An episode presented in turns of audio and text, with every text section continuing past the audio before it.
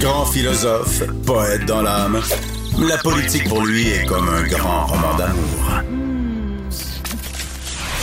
Vous écoutez Antoine Robitaille, là-haut sur la colline. Les maisons des aînés, on en parlait hier avec la ministre Marguerite Blais. Selon une étude récente qui vient d'être publiée, ce modèle serait beaucoup plus cher, beaucoup, peut-être même un gouffre financier, ce qui aggraverait même notre réponse au tsunami du vieillissement de la population. L'auteur de l'étude est au bout du fil. C'est nul autre que Pierre Fortin, économiste bien connu. Bonjour.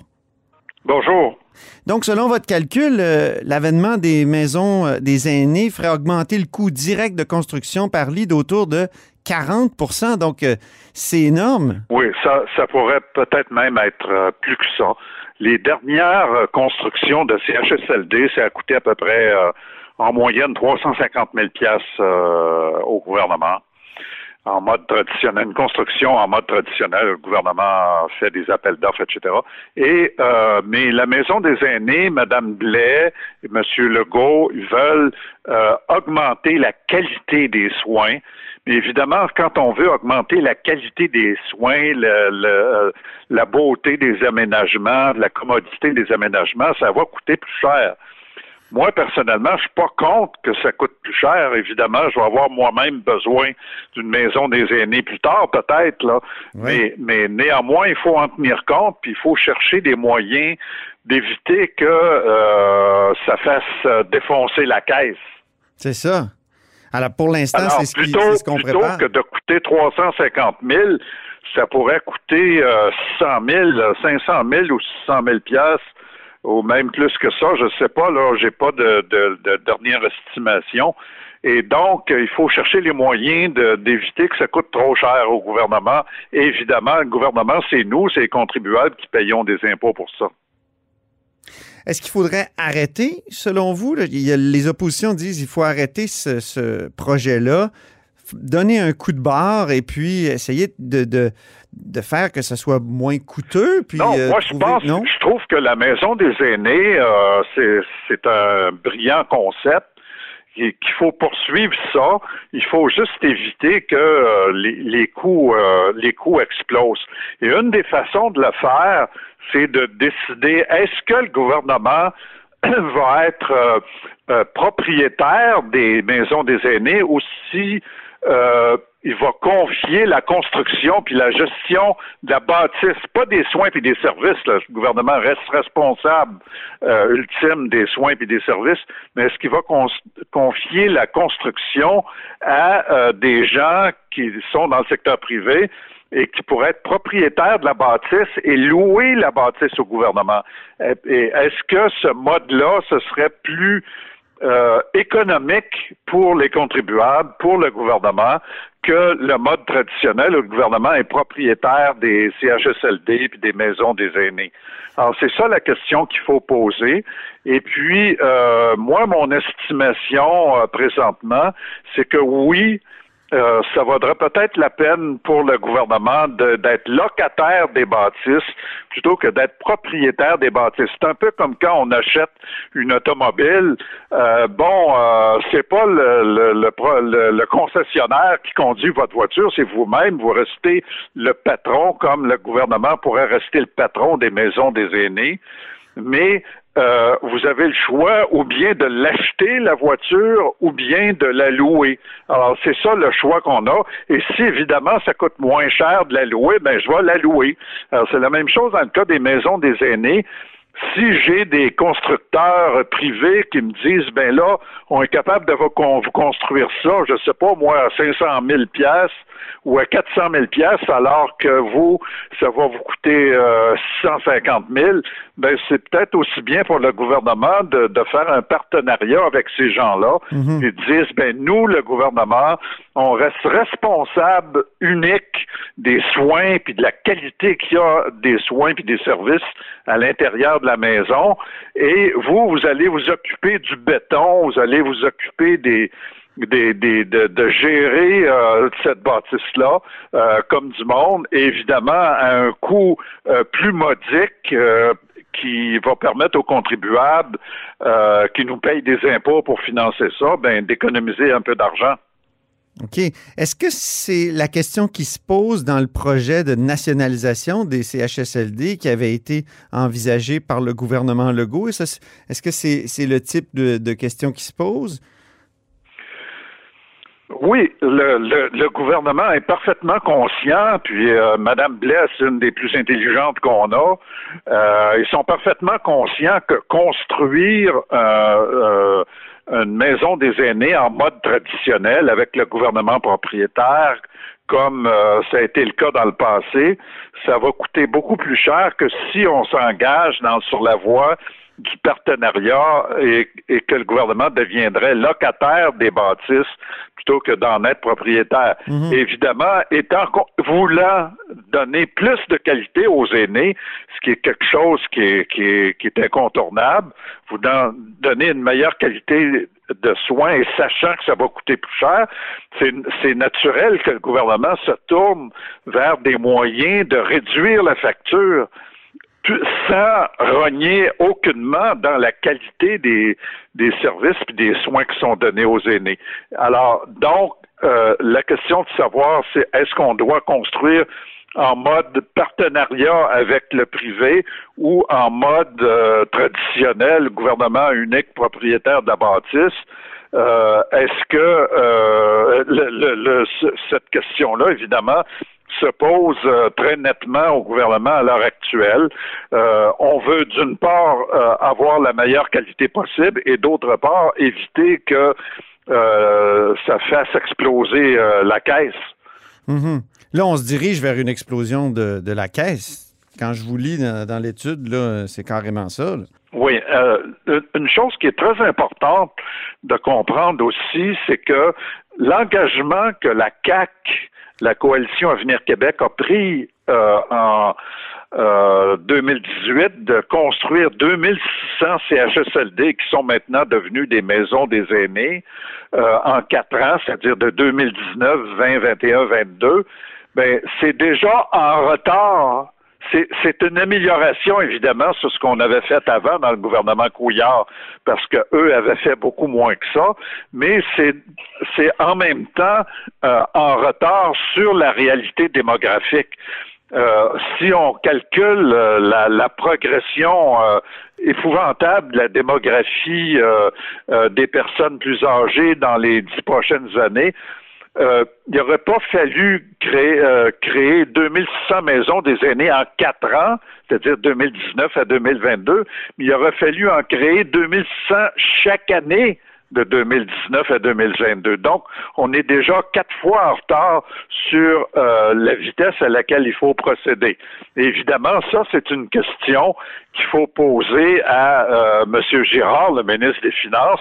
Comment on va faire pour dépenser autant pour créer des infrastructures de centres d'hébergement et de soins pour les aînés qui vont pouvoir suivre la démographie et empêcher que le taux d'hébergement, on soit obligé de le réduire et puis qu'on se mette à avoir des pénuries épouvantables de ces centres d'hébergement-là, qui sont les maisons des aînés, tout comme on est en train d'en avoir dans les centres de la petite enfance. Donc, il y a une question qui se pose pour le ministre des Finances aussi. Où est-ce que c'est qu'on va trouver l'argent pour investir dans ces infrastructures-là? Évidemment, avec un mode locatif, partenariat avec le privé où le gouvernement serait locataire, c'est déjà une façon d'économiser de l'argent, mais quand même, M. Girard, ça va y en prendre beaucoup plus d'argent si on veut suivre la demande, les besoins en soins qui vont se développer avec la démographie. Là, certains vont souligner que vous faites cette étude-là pour le compte de Médifice, qui est une entreprise qui fait de la location de places pour personnes aînées.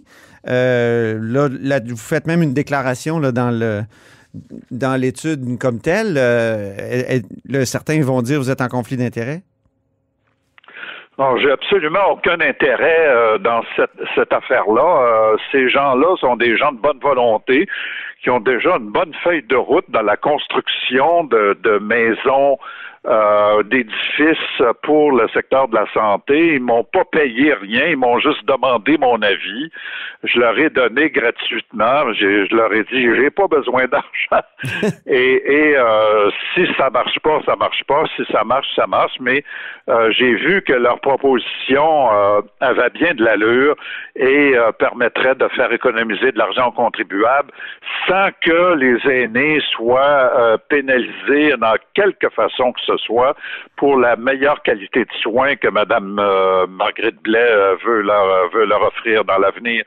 Donc, j'ai regardé la proposition de ces gens-là. Et puis, comme disait mon beau-père, ça a de l'allure ou ça n'en a pas. Ça m'est apparu en avoir, puis ils m'ont pas payé une scène pour faire cette étude-là. J'étais parfaitement libre de leur dire, ben là, si ça marche pas, ça marche pas, si ça marche, ça marche. Évidemment, si ça avait pas marché, puis si j'avais trouvé que ça marchait pas, ben là, il n'aurait pas rendu mon étude publique. Je comprends. Eh bien, je suis content de vous avoir au bout du fil, Pierre Fortin, un jour de budget. Ah bon, le budget, il n'est pas encore déposé, mais on peut s'attendre à des déficits importants. Plusieurs années de déficits importants. Puis cette année, là, il y a le chiffre de 15 milliards qui a déjà été avancé. Peut-être que c'est un chiffre pour faire peur. Mais le retour à l'équilibre budgétaire, ça va être la grande question. Le gouvernement semble déterminé de respecter les 5 ans qu'impose la loi sur l'équilibre budgétaire, les 5 ans pour le retour à l'équilibre. Vous, qu'est-ce que vous en pensez, là? Je sais que Carlos Leitão, lui, il dit non, il faudrait prendre plus de temps que ça. C'est surprenant de sa part, monsieur Austérité, comme on l'a appelé. Mais vous, qu'en pensez-vous, Pierre Fortin? Il y a deux affaires dans ça. Premièrement, l'économie, ça va aller sans doute pas mal mieux que ce qu'on pensait il y a un an. C'est-à-dire la reprise économique va être pas mal forte. Et quand on parle de reprise économique, on parle de rentrée d'argent en impôts, soit sur la consommation, sur le revenu pour le gouvernement, des rentrées fiscales qui vont être très bonnes. Par conséquent, le déficit gouvernemental, il pourrait baisser beaucoup plus vite qu'on pense, okay. Premièrement. Il y a une raison d'être optimiste ici. La deuxième raison pour laquelle le déficit gouvernemental va baisser très rapidement, c'est que, la pandémie, on va l'avoir vaincue. Du moins, je prie le ciel tous les jours pour que j'ai pas l'air trop optimiste ici, là. Mais évidemment, avec un vaccin et puis les variants qu'on passe par-dessus, la pandémie va être finie, puis le gouvernement va arrêter d'être obligé de dépenser de l'argent pour aider le monde qui sont mal pris avec la pandémie. Et donc, en 2021 puis en 2022, l'année prochaine, on va voir le déficit baisser de façon importante pour ces deux raisons-là. Premièrement, l'économie va reprendre plus vite que prévu, c'est ce que tout le monde prédit, puis je pense avec raison. Et deuxièmement, la pandémie est finie, donc on n'aura pas encore à continuer à dépenser autant. Donc, il va y avoir une très nette amélioration des finances publiques dans les prochaines années. Je suis sûr que M. Girard, j'y ai pas parlé, là, moi je suis en dehors de la politique et du gouvernement, mais je suis sûr que c'est ça qu'il devrait annoncer dans le courant de l'après-midi aujourd'hui. Et par conséquent, il faut être optimiste sur sa capacité de rencontrer les objectifs de la loi sur la réduction de la dette et puis sur l'équilibre budgétaire qui sont fixés pour la fin pour mars 2026, en fait. Peut-être qu'il va dépasser un peu, mais c'est normal qu'on dépasse un peu. Je veux dire, Madame Monique Forget, qui est probablement un des meilleurs ministres des Finances qu'on a eu depuis bien longtemps, en 2009, quand on a eu une récession, elle dit, moi, je regrette, là, mais je veux dire, il faut que je soutienne l'économie puis le monde qui sont mal pris. Et puis, je vais faire des déficits pour les quelques prochaines années. Monsieur Bachand, Monsieur Marceau ont continué dans cette direction-là en réduisant progressivement le déficit. Mais possiblement que c'est ça que Monsieur, s'il n'est pas aussi optimiste que je le suis, peut-être que Monsieur Girard va dire, Mais là, on va peut-être faire un peu plus de déficit que prévu, mais c'est pas la fin du monde, là. À un moment donné, quand il faut que la réalité l'emporte sur les promesses abstraites. Et ouais. Puis bon, après ça, quand l'économie va avoir repris, on pourra atteindre ces objectifs-là. C'est pas la fin du monde, mais en même temps, quand on vous lit sur le vieillissement de la population, vous parlez de tsunami. Puis, quand vous avez signé le Manifeste des Lucides en 2005, vous parliez du Québec à feu et à sang à cause du vieillissement. Est-ce que... Bon, ben oui, on est dans le jus à l'heure actuelle. Ben oui, donc, c'est inquiétant, ça. Que le vieillissement nous tombe dessus et qu'il faut que, à mon avis, que le ministre des Finances du Québec déclare... Ben là, la guerre contre la dette, on l'a gagnée. Il faut maintenant faire face aux défis d'avenir. Il faut arrêter de poursuivre la dernière guerre, surtout quand on l'a gagnée, puis essayer de se tourner vers la nouvelle guerre qui va être celle de savoir où est-ce que c'est qu'on va trouver de l'argent pour construire des maisons des aînés, pour être capable de donner les soins de santé auxquels nos parents puis nos grands-parents ont droit quand ils vont vieillir, et faire en sorte que les infrastructures scolaires, par exemple, c'est épouvantable dans le domaine de l'éducation. Il y a de la vermine dans plusieurs écoles. On est obligé de sortir les enfants, leur faire de la classe dans des chèques qui sont loués à Cabanon-Fontaine. Et puis,